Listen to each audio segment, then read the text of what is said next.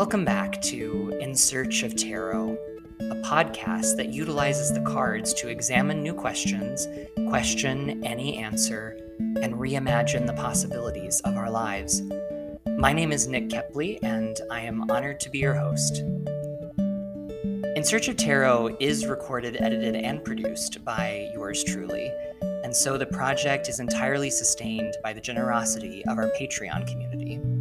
For as little as $2 a month, you can support this podcast, making it possible for me to bring you even more incredible guests and thought-provoking conversations. Head over to patreon.com slash man of the cards for more information and to join.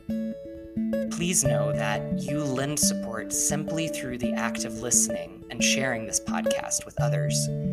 If you're listening on Apple Podcasts, please take a moment to leave a rating and review, however short.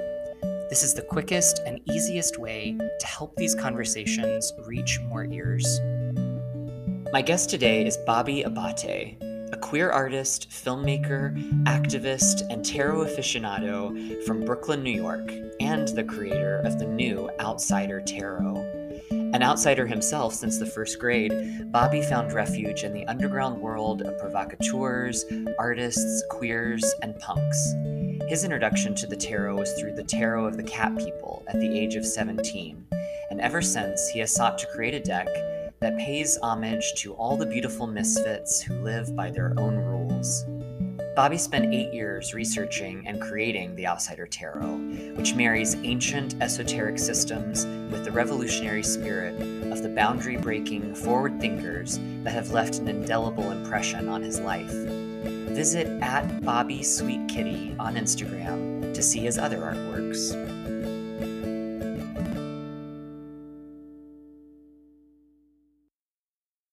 I'm Bobby Abate, filmmaker, artist, and creator of the Outsider Tarot.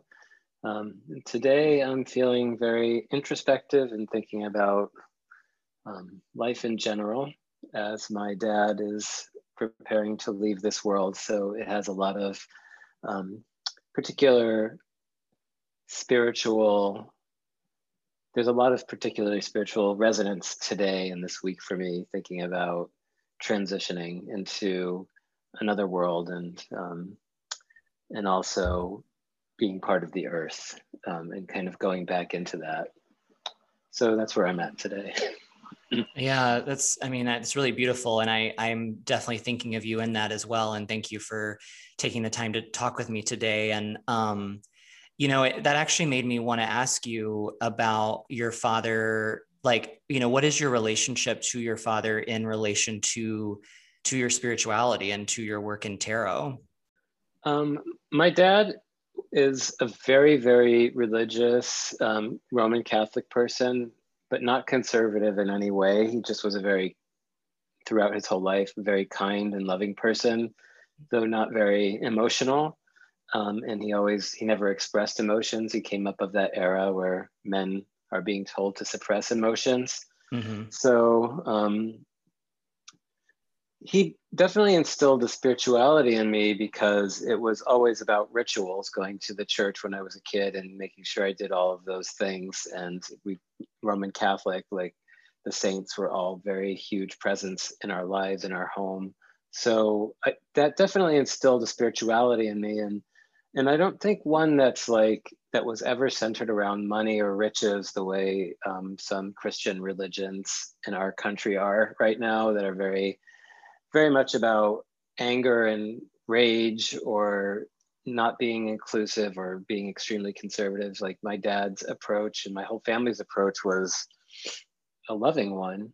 Um, and I decided to leave the church just because the church itself was at that time not um, inclusive in any way, shape, or form, was preaching against queer people, and it was not tolerant of people of color or other ethnicities, and so it felt very hypocritical to me. Um, I do think that my dad always kept his religion, but under, but began to see some of the pain that it, that the words of the church were causing. So um, I don't know. He's a marker. You know, he wasn't ex- he wasn't exactly an example of like of uh, when it comes to tarot that type of spirituality, but it was the foundation.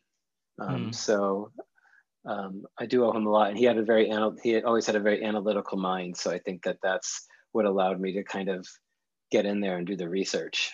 Mm, yeah, yeah. Well, we're going to talk about that. I'm curious to hear about your research process for the deck. Um, but to start, um, you know, you've named this deck, like you said, the Outsider Tarot.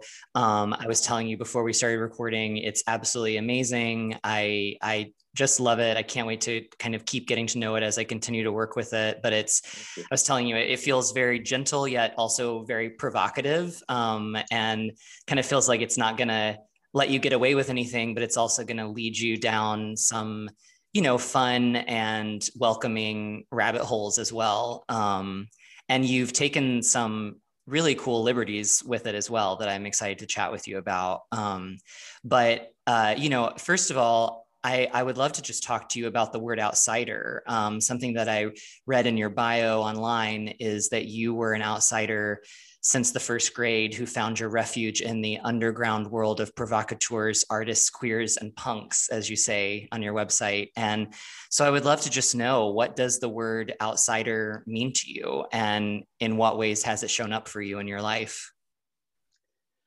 I want to first say that I, you know the word outsider is such a huge word, and um, it definitely means something different to each person. And um, when I was writing the book, you know, the first section of the book is what is an outsider, and I spent almost a year going around in circles, and it was so hard to think about that. Um, you know, for me, my experience as being an outsider was um, not one of choice, right? So it just was like there was just something natural that happened when I was very young that I was always on the outside. I never really fit in with the group. So just like that kind of trope that we always hear, the last one chosen to be on any team. And mm-hmm. I was just very socially awkward. And I think kid, um, kids really picked up on that. And when I was in elementary school and it just, it, it when, once the, the, um, the role or the, once that kind of stereotype gets stuck to you, it's really hard to break out of it, like that role, because it's being imposed on you. And then you start to embody it and doubt yourself and have all these different things that happen. That was my my experience. I started to doubt myself and have all these different um, insecurities that developed through school. And so you know over time being on the outside was also where i felt safe and comfortable. So um, in the book i write about you know even now like when i went to art school. I thought finally I was in this world with all these other outsiders and I was going to have this explosive renaissance in my life. But even there, I felt like an outsider. And it always comes back, um, like just like something in astrology, like a planet, like this feeling of being an outsider always comes back in life. Um, sometimes I'm really integrated and extremely social and with everybody. And other times I'm just like, I have to be alone on the outside. So as life progresses, I realize that it's a point of perspective and a point of meditation. And that's why I named the deck the Outsider Tarot because it's it is a tool and a tarot to use when you're in that moment or when you're approaching that moment or even when you're outside of that moment but it is coming from that perspective that I think many of us as queers or people of color or you know anyone on the outside feels um, that they need to have a reflection that their experience isn't actually part of a kind of more mainstream experience. And with the Rider Waite, which the deck which I learned on, thanks to Rachel Pollack and her book, The 78 Degrees of Wisdom, is that um, that deck is like is medieval. It's all white people it's created by a certain sect of people that I don't really feel any true connection to, like the Golden Dawn and Arthur Waite and all these type of people. I love, I do love Pamela Colman Smith quite a bit, and that artwork is extremely gorgeous. But um, you know, those decks that are predominantly white and speak to kind of very Western uh, fairy tales, like they don't really speak to me. Um, and I and I always felt even outside of them as an out, outsider, like I never felt like I could dive into them and really get into that jive of what those cards were showing. I really started to understand the framework behind the the tarot and the outsider part of it. I think it just is what I always like. Right from that moment at 17, I was like, I want to make a tarot that comes from this perspective that I have of the world, which was mm-hmm. always an outsider perspective. I didn't have that word outsider, but I really knew I like wanted to make a tarot that was coming from um, my perspective. And when I realized that even then, that there were so many different kinds of t- tarot decks, like the Salvador Dali and the Alice in Wonderland tarot, and Osvaldo Menegazzi was making kind of crazy tarot decks. They're all available in Boston, which is where I was living. I was like, I can do this. Like I can come at it and make a tarot with from my perspective. Um, it did take 20 years. so do you feel like your your relationship with understanding the cards and kind of how to interpret them was also woven in with like your creating your own versions of the cards? Well, it was like when I read Rachel's book, I understood that there was a system behind the tarot and there are energy centers in each and every card. So what I started to realize is like I wasn't really even looking at the cards anymore when I was using the Rider Waite. I was just like looking at the suit and the number and remember and, and I knew what the astrology was behind it, but I wasn't really looking at the images anymore. I just started buying deck, um, other decks and and just reading with them, or sometimes just playing cards. Mm-hmm. Um, and just kind of giving the systemic readings and energetic readings. So partly like uh, what I knew each card was bringing to the table with its energy centers, and then also trusting my intuition um, for the other half of it. So um, I kind of just like almost as soon as I learned the tarot, completely unraveled it. Mm. Um, com- you know, and, and, understood that no card has any real set meaning. Mm-hmm. And and then I was able to just kind of fold in my own ideas. Um, it was about three years before I started, uh, three or four years before I started to make the Outsider Tarot, and I just was sketching, and I was like, this is what these energy centers, this is what these astrological uh, correspondences mean to me. This is what this, the Tree of Life, the Sephiroth tree, the Tree of Life means to me. Um, you know, and this is what just all the, these different energy centers are adding up to me in this moment. Um, the, the, the element of fire and the element of water. So just like adding those in and seeing what was coming out of me. Um, and those those initial moments, those first cards that I designed were just literally all sketches and as you mentioned i think you know what a long time it has taken you to to make to pull this off which i think is really important to you know say because i think a lot of people out there have big dreams of making a deck myself included but it's like you know mm-hmm. this is gonna this is gonna be a commitment you know? So um and according to your website you know it was about an eight year process of research and creation. So you know just tell us a little bit about that process especially i'm curious how you did approach the research as you started to make the deck well, at first, actually, the project was going to be a video. Uh, I'm a filmmaker, so it was actually not going to be a tarot deck. It was going to mm. be a video project, um, and I was going to do the um, storyboards. Were going to serve as the kind of cards. Um, I was going to shoot a film for each card, and then um, play when it would show in a in a theater. I would um, have a program ready to go to create a random array. Wow. And you would see a narrative film, like a kind of narrative film that was just based on the spread. Mm. Um, but when I started drawing, the big thing that is that I've had such a digital life. I'm a I'm a filmmaker. I'm a television editor. My dad was a computer programmer. So I've had my whole life on computers and, and on the internet. And when I started drawing with my hands, I felt something that I just you know, hadn't felt since I was in the beginning of college, right back there when I was drawing and painting all the time. And it just felt like reconnecting to nature, right? Mm-hmm. Um, getting away from the computer. So, therein, I think this is the biggest lesson any tarot deck has to offer is a reconnection to the natural world. Mm. Um, so that that is the underlying principle under the entire deck.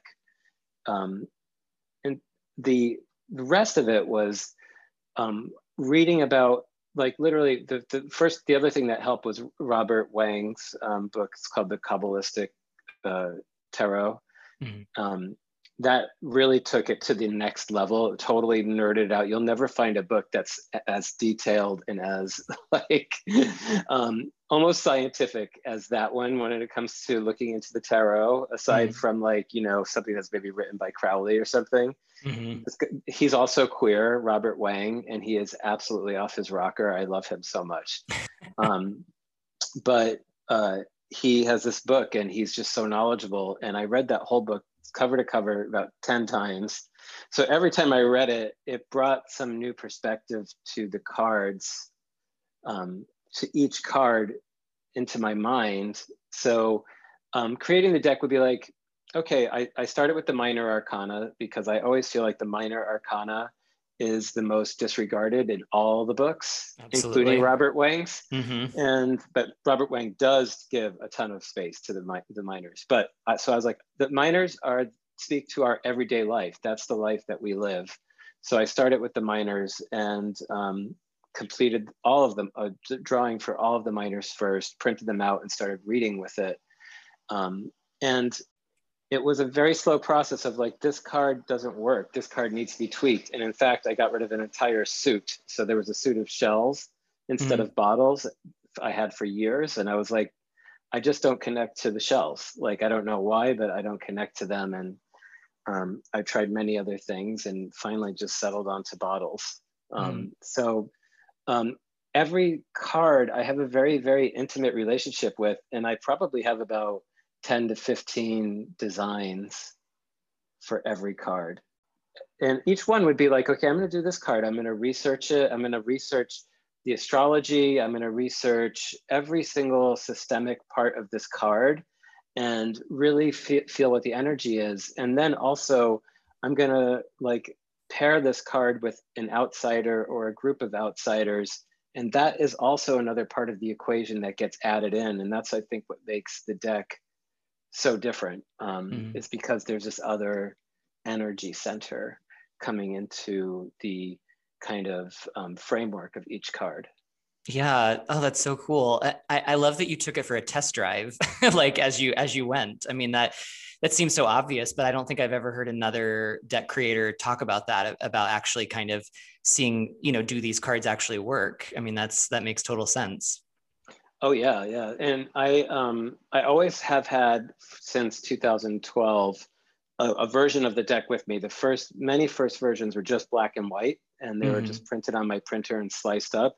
But I gave all of my friends readings with the decks, and if we came to an area and the card wasn't speaking to us, I would just get rid of it and change it the next day and be like, okay, this is not working, and it, uh, I need something that would come come out clearer. And so it was also a collaborative process because I was constantly asking people before I spoke, what do you what's coming to you from this card? And that dreaded answer, nothing. yeah.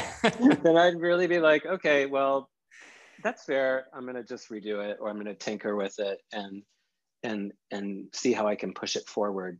One of the things I really wanted to ask you was, you know, I think that something that keeps people um, very loyal and very committed to the Rider Waite Smith deck, and not that anything's wrong with it, but just what makes it kind of hard to kind of evolve beyond, I think, is the layer, the dense layering of symbolism, you know, that's in that Mhm. deck. And so I wondered if, as you were creating this deck, you know, were you thinking at all about, okay, you know, these cards have to be able to keep opening and opening and opening you know the symbolism has to kind of be there so that there's layer on layer like was that was that something that you were kind of thinking about as you made the cards Oh yeah, I mean, you know, I do think, um, uh, you know, I was I really hewed closely to Pamela Colman Smith the style there because I, um, you know, and she intuited a lot of the almost all of the minor arcana cards. Um, Mhm. So I really wanted there to to be a rich story in every card, and I really wanted each card to open itself up, and I wanted it to open up in the same way as Pamela Colman Smith's art, or not just hers, but the other kind of the Manly P. Hall, the other decks that were of that kind of that same era, the, the Thomson-Leng mm-hmm. and um, the Utes Picard deck and all these things was just like basically like almost like cartoons, black outlines with very flat fields of color. Mm-hmm. And um, because there's something extremely, it's like stained glass in a way or something, but it's it's just allowing the color to trigger your your psychic response. Mm-hmm.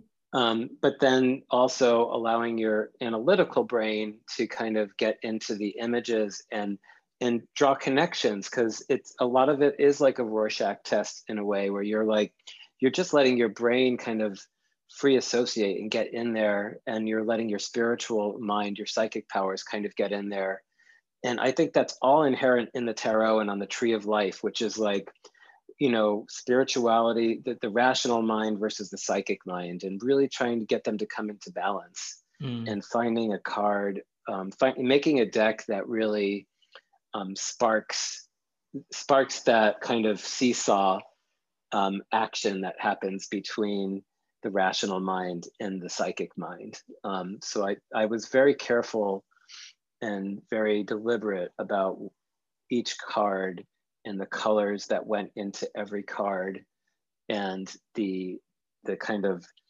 design of the card and how it's centered and how many objects were in there and where the objects were placed and what the objects were so you know and also the other side of that is not to go overboard um, with with the objects and the imagery and the symbolism the uh, Rider Waite is deceptively simple as much as it is complex well, let's dive into some of the details of the deck that that you've changed because I'm excited to hear you talk about them. So you've renamed the suits to lights, bottles, eyes, and roses, and I'd love to hear you know how you decided on those.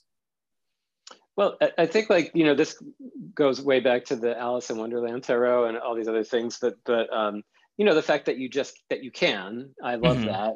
Um, I think that uh, you know, swords are an object of war and, and coins are an object of um, materialism. And while I think Rider, I think uh, uh, Arthur Waite did a really good thing in changing those to pentacles to emphasize the magical powers of Earth. Um, I kind of wanted to usher my the deck away from the um, kind of old school, westernized um, magical objects, and then give give give uh, acknowledgement to um, the symbols that were kind of reoccurring in my life and in my artwork. So I kind of look back at my artwork and I assessed like what image, what what objects are constantly reappearing in my life, and which which objects am I kind of vexed by or or enchanted by. The light bulb was the first thing that came to my mind because I have always been so drawing light bulbs and since high school and like there's just I mean, going. I can remember being in carnivals and amusement parks when I was a kid and just staring at those flashing lights, and mm. they're just magical, like supremely magical objects that always captured my attention. Mm. Um, and the same with roses, always around my house. Uh, just as a Roman Catholic with Saint Teresa, it was like kind of the patron saint of our household, and my grandmother would always be praying and asking for um, prayers to be answered, and she would find those prayers answered whenever she discovered a rose. Mm. There were roses all over our house. I, I, I, just, the more I learn about roses and see them and grow them here, I, I really do understand them to be like these gorgeous, magical objects. And eyes constantly, you know, I'm just like also, they're always appearing in my films and I'm always drawing them. I'm always drawn to them. They're the window to the soul. And they kind of make a perfect replacement for the sword, which is like, you know, a stare can cut like a sword and the eyes reveal what's in the soul and the soul is about you know is anima is energy is air so they all seem like it just feels like the eye is like the perfect window to the element of air mm. um, mm-hmm. also also our eyes play tricks on us and our mind also plays tricks on us so i kind of love that too Yes, yes, yes, totally. You can't always, yeah, exactly. Our eyes do play tricks on us. We can't always see, always un, no, trust what we're seeing in front of mm-hmm. our fa- eyes. Um, and there's always that idea of the third eye. Mm-hmm. Um, and the bottles were, I, I, honestly, it was difficult because bottles seemed very um, obvious to me, and I was struggling. I wanted to find something cooler. um, but you know, the truth is that I do have about an obsession with bottles. I have, and when we bought this house, my partner and I, we went and dug up the area in the back, and it was filled with all these old bottles. Mm-hmm. Um, and that's what made me decide, like, okay, I have to. And I, I kept them all, of course. they were all here. so I was like, I'm, I'm really ignoring the obvious. I just have to embrace the bottle. And I, and then it really was so clear and easy to um, to bring those into the suit um, in a way that cups and have them function in a different way than cups function. I like too the idea of like a message in a bottle that oftentimes mm-hmm. is kind of thrown into the ocean, you know? Yeah, that's what the Ace of Bottles is. It's a mm-hmm. it's like mm-hmm. this idea of doing that um, of like of connection um, through through the element of water, right? The idea mm-hmm. is send a little pen pal letter and throw it in the ocean, so maybe it goes across. Yeah, yeah. Um, and then what about the court cards? I really like that you call them the elementals um, because lately that's been my favorite way to work with the court cards to try to sort of get rid of the hierarchy that's kind of been in there for a long time and um, the gender and everything. But I, I kind of have been preferring to work with their elemental correspondences. So you've renamed them sparks, billows, fathoms, and roots. So tell us about those. Well, the card cards, yeah, I feel like the same thing. It speaks to privilege and higher blood privilege, you know, hierarchies, and a system that I think is a highly gendered system. Um, so yeah, just, it needed to go, and I really, really spent a long time wondering about that and coming up with different ideas. But in the end, the uh, I did go to a tarot, the tarot school workshops in the very beginning around 2012, mm. um, and the teacher was Wald Amberstone um, and he was the one that was saying, you know, you can start to think of the court cards as a, combination of elements, like the suit of bottles is water, and the king. I think he was referring to that to the kings as air. Um, mm-hmm. So you bring water and air together, and that that really opened my interpretation of reading tarot cards at that point. Mm-hmm. Um, so I was just like, that, I'm just gonna go. I'm gonna run with that, and um, I'm to get words that kind of embody the element. So spark of fire, a billow like a cloud of, of air, the fathoming, you know, to dive fathoms in, connects to the water and the root. Um, and, and then just have these literally be an embodiment of the meeting of elements. Mm. Um, and it's so different every time I read. So there, there's, of course, it winds up being that there's two, right? There's going to be the fathom of light brings water and fire together, but we get water and fire together again um, in the uh, spark of bottles. Right. So it's it's also interesting to see what happens when you bring fire into the realm of water and water into the realm of fire. You right. very different things. Yes, I this is exactly how I've been teaching lately too. And it's interesting to hear everybody's different thoughts on that you know and it does lead you down some really interesting rabbit holes and also i think gives it gives you so many good like visualizations you know in a way that that like queen of wands just for me doesn't always do you know? Like when you're when you're talking about nature and elements um it's just it's more open i guess you know? It leaves more mm-hmm. room room for potential and for possibility.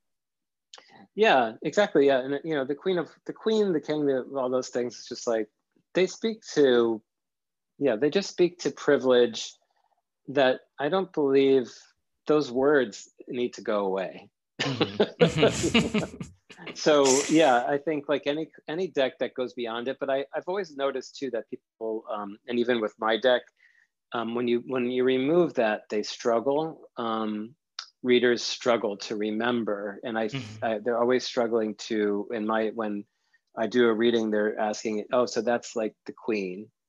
And I'm like, no, it's, I, I, I like, it's actually like, think of water, uh, think of water flowing through the realm of earth. Think of water flowing over over soil. Right. That's what it's like. It's not it's not like the queen. Yeah. yeah. Um, um and then what about let's talk about some of the some specific cards that are in the deck. Um, I was very curious to hear your inspiration for the ghost car. Okay, so the ghost car is um, an art installation that by um, an artist group named Dot or Site S I T E, a German group of artists. Mm-hmm. In the mm-hmm. town that I grew up in, there was a shopping. There is a shopping plaza that in the 80s embraced a lot of artists and art making. Mm-hmm. So across the entire front of the parking lot, they had installed um, cars that in which people had died and um, covered them with the black asphalt. Um, and I was driving around as a little kid. And I was always vexed, and I was just in love with them. They totally captured my imagination. They looked like they were emerging from the ground, and they were so haunting even then. Um, so when I went to go do this design for the chariot, the uh, the ghost car chariot, right? Um, right. I I had replaced. I had already designed the entire major arcana with figures, mm-hmm. and uh, I threw the entire that entire thing out. and when I got back to the chariot, the first thing that came to mind were these cars, um, because they don't move anywhere. And the big thing about the chariot and um, a lot of decks is that you know they're they're they're totally static and it's about traveling to other planes so this was like the idea of this ghost car which is a car covered in black asphalt with a red chair in a shopping center so it's the idea that you know you can have these like joy rides to other spiritual planes um, without literally going anywhere it's about tuning out the distractions and not physically moving away from them. Mm. So it's the first big lesson in our journey that we don't have to run um, to be more evolved. Yeah, you know, I I read that page in your guidebook because I think it's on your website, um, mm-hmm. and I, I have to tell you that I've never thought of that card that way, but I I love it. I mean, that adds a lot to to the way I think about the chariot. Um, I mean, I've definitely I, I know what you mean about the whole stationary part of it but i've never thought about the sort of psychic travel and different kinds of travel that you could that you can do so i really appreciated that um and then and it's like it's, it's related to cancer too so it's like right. kind of about like go, like going deep into the self self um so the meditation there uh, each each major arcana has a meditation like stage directions. Um it, it really brings you it sinks you into the car and takes and takes you for a joyride so you see where where you where you need to go. Yes. Um and then I would love to talk about adjustment, which is, I believe, justice, um, because this mm-hmm. episode is going to come out in Libra season, so it's kind of mm-hmm. appropriate mm-hmm. to, to, talk about that card. So, what, what, tell us a little bit about that? The, the image, if I'm remembering correctly, it's a mushroom with two needles with thread coming yeah. out of them. Yeah. So, tell us about that. Well, the original design of that was going to be a pin cushion, like one of those Victorian mm. tomato pin cushions. Mm-hmm. but I, I was like, I have, I was like, there absolutely has to be a mushroom somewhere in the major arcana.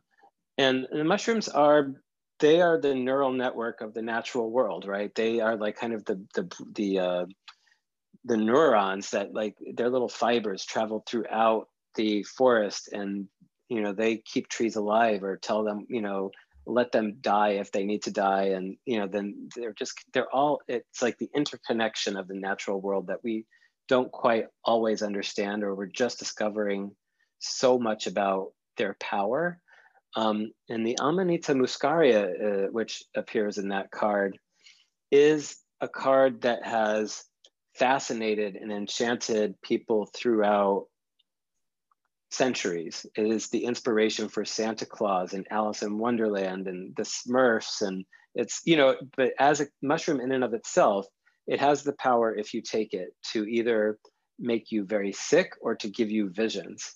Mm. So uh, that goes back to the Hebrew letter that goes behind, um, that's traditionally associated, at least in um, the Hermetic Kabbalah, to uh, to justice, which is lamed, which means ox prod.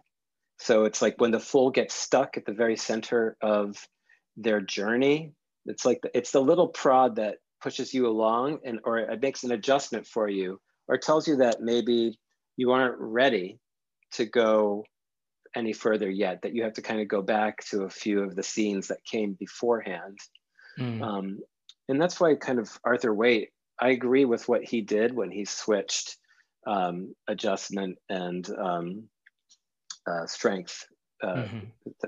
back with each other to put adjustment right at the center of the majors because it is a moment where um, we need we need some adjustments made. So justice, it, it is it is about that same type of balance that justice has, but it's more personal. It's about it's kind of like making the necessary course course corrections um, to go further down the path towards you know towards the world card.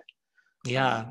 And I, it's funny, I just watched Fantastic Fungi on Netflix and oh, wow. lear- learned all about all of what you're talking about. So that's, that's a perfect visualization. Um, uh, and then you've got two options for the two of bottles. We talk about, about those.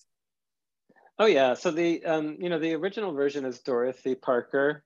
Mm. Um, and I found like her, an album read by Shirley Wilkes Booth, uh, Hazel, the TV sitcom, the, the actress who was Hazel, reading that story. Uh, the story is called The Telephone Call.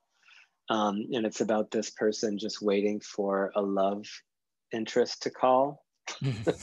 and at the when I found that album in the garbage, I really related to it so strongly that kind of obsessive longing for love um, I really wanted it to be um, the, the version of the, um, the billow of bottles.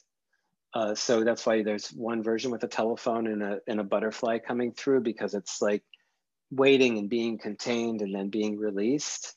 Mm. Um, but uh, at the same time, you know, that stuff with Britney started happening, and it's really hard to. Uh, the Free Britney movement um, was kind of taking form, and um, I have no. I don't. I can't deny that I love Britney Spears. Yeah. so you're in good um, company. Was, yeah. So I was just, and you know, she's kind of like this. Um, I didn't put Judy Garland in the deck, but I think for our generation, as queers, like she is a Judy Garland figure. She is True. a kind of quasi spiritual figure. Mm-hmm. Um, and I think like queer people are attracted uh, to people like Judy Garland or Britney because um, they're they're they're they're icons, pop icons, but we we know their flaws and their hurt and their pain, mm. and that connects to um, the level in which we've had to in the past hide.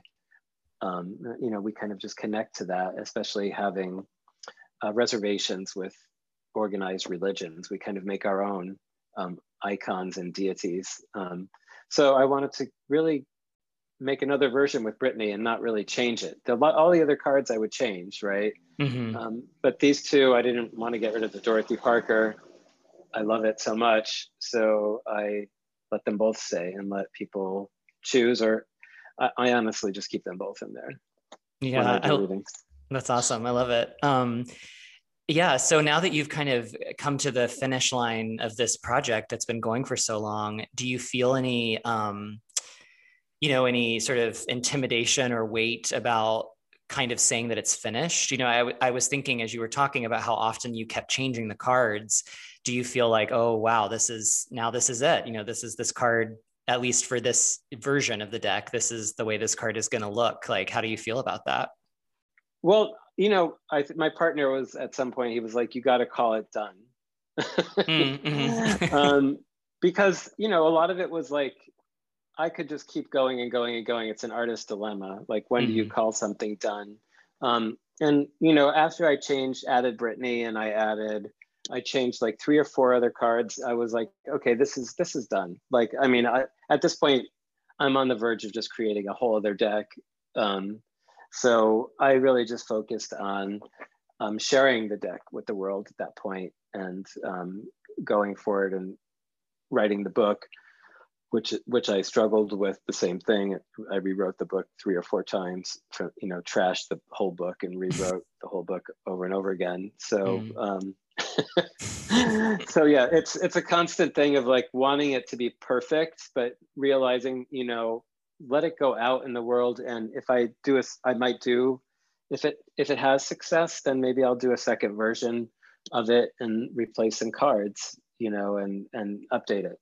Yeah, yeah, and I love how you put it out into the world. You, if anyone isn't familiar, you um, sent all of us, a, lot, a bunch of us, a uh, card from the deck, and um, we took a picture with it, and it had the really neat um, a piece of writing with it. I remember, and I the one you sent to me was two of wands, and I I really connected with that image. Um, did you do it at random, oh, yeah. or did you did you like choose for a reason, or how did you do that? Uh, some of them I did at random, and others I just like if I knew somebody, I would like kind of like choose a card to go because um, that you know reminded me of them. Mm-hmm. I, so, um, so you know, it was I there was a little bit of thought process. It wasn't like I shuffled the cards and sent let the tarot decide. I just kind of sent sent sent them out with based on like feelings I got. So yeah, definitely um, with with the two of wands. Um, you know, it's one of I, it's a card that's really close to my heart. It's a Truman uh, Capote card. Yeah, and such an inspirational text called "Other Voices, Other Rooms" that mm-hmm. changed my life. Um, so I don't know. Somehow I just felt like that was a good card to send you.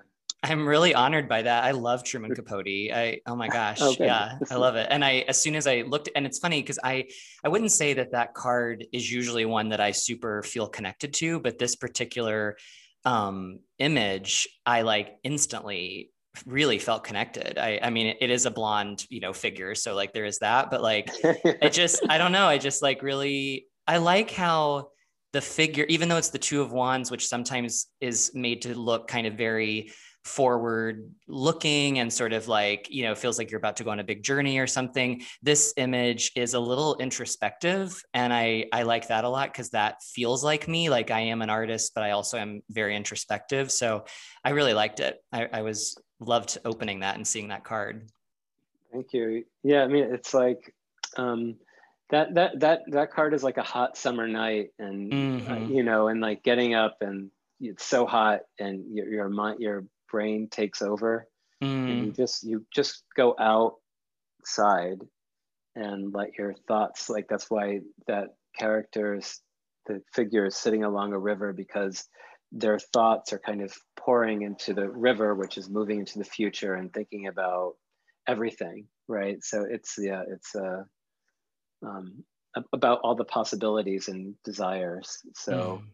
there's there's a fieriness there and there's also a peace yeah, yeah. Oh man, I love that so much. Um, yeah, and I wanted to tell you that someone actually on Instagram recently commented um, that they really appreciated the way that you rolled that out, um, sending cards to everyone because it felt like you were bringing us all together. You know, it felt like you really were reaching out and building community and bringing outsiders in. You know, so thank you for the way you did that. Oh yeah, no, I mean that was that was so that was such an amazing moment. Like I could hardly believe it. Um, it was just that was just the best part of the year, honestly. Like mm. seeing everybody's photos with the cards and having the cards, and what a way to release the a, a project into the world like that to just yeah. kind of kick it off. Like it it was a special moment. Thank thank you for saying that, and it um it just was it was it was like one of the best moments of my of my life to be honest. Mm, so i love that. Um, so what do you want people to kind of take away from working with this deck? Like what would you say is your your greatest hope that if someone gets this deck you know what what is the experience you want them to have? Um, I just really want them to use it and get and to feel comfortable going to it on a daily basis, um, to feel safe with it, um, uh, to get kind of energy and advice from our elders that have a lot of the people that are in the deck pictured in the deck have passed. Um, and so their energy is there. Um, and also to feel like not to not feel outside of the deck but to feel inside of the deck. And i think with the major arcana there's no figures in it. It's like a speech that i give now but it, they're just sets pieces and um, costumes. So the biggest outsider in every deck is the is the person that has the deck or the person that's getting the reading. Because the entire major arcana is is their story and their scene. So they they they inhabit that entire um, arcana. Um, so i just really hope that people use it. I have so many decks that i buy all the time. I have hundreds of decks but you know i don't really honestly use them to be right right. They're, they're there and i love and i'll show them to people and i'll bring them out. Um, and i see a lot of people use some of the decks that i have religiously on instagram and in practice um, or methodically. But um, i just i hope that people will use the deck and bring it out. I hope the deck gets all run down and Mm-hmm. Uh, you know, gets all tattered on the sides and bent and creased from overuse. That's what, that's what I want, and yeah. I really want to learn from people.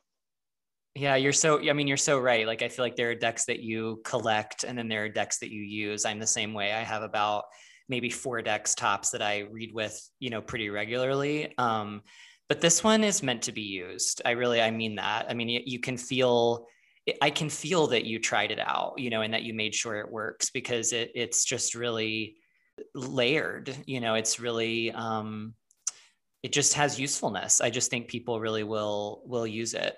So tell people how they can buy it. Tell them how they can find you and follow you, and also how they can uh, purchase the deck.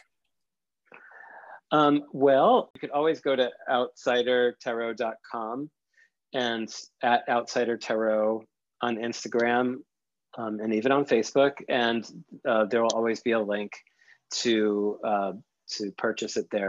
Amazing. Well, Bobby, thank you so much again for taking this time to chat with me and thank you for making this true true labor of love and work of art i mean you can feel the love you put into it when you see the card so just thank you so much thank you so much for taking the time to let me talk about it in search of tarot is hosted edited and produced by nick kepley Theme music was written and recorded by AJ Ackelson. A transcript of this episode is available online at manofthecards.com slash transcripts.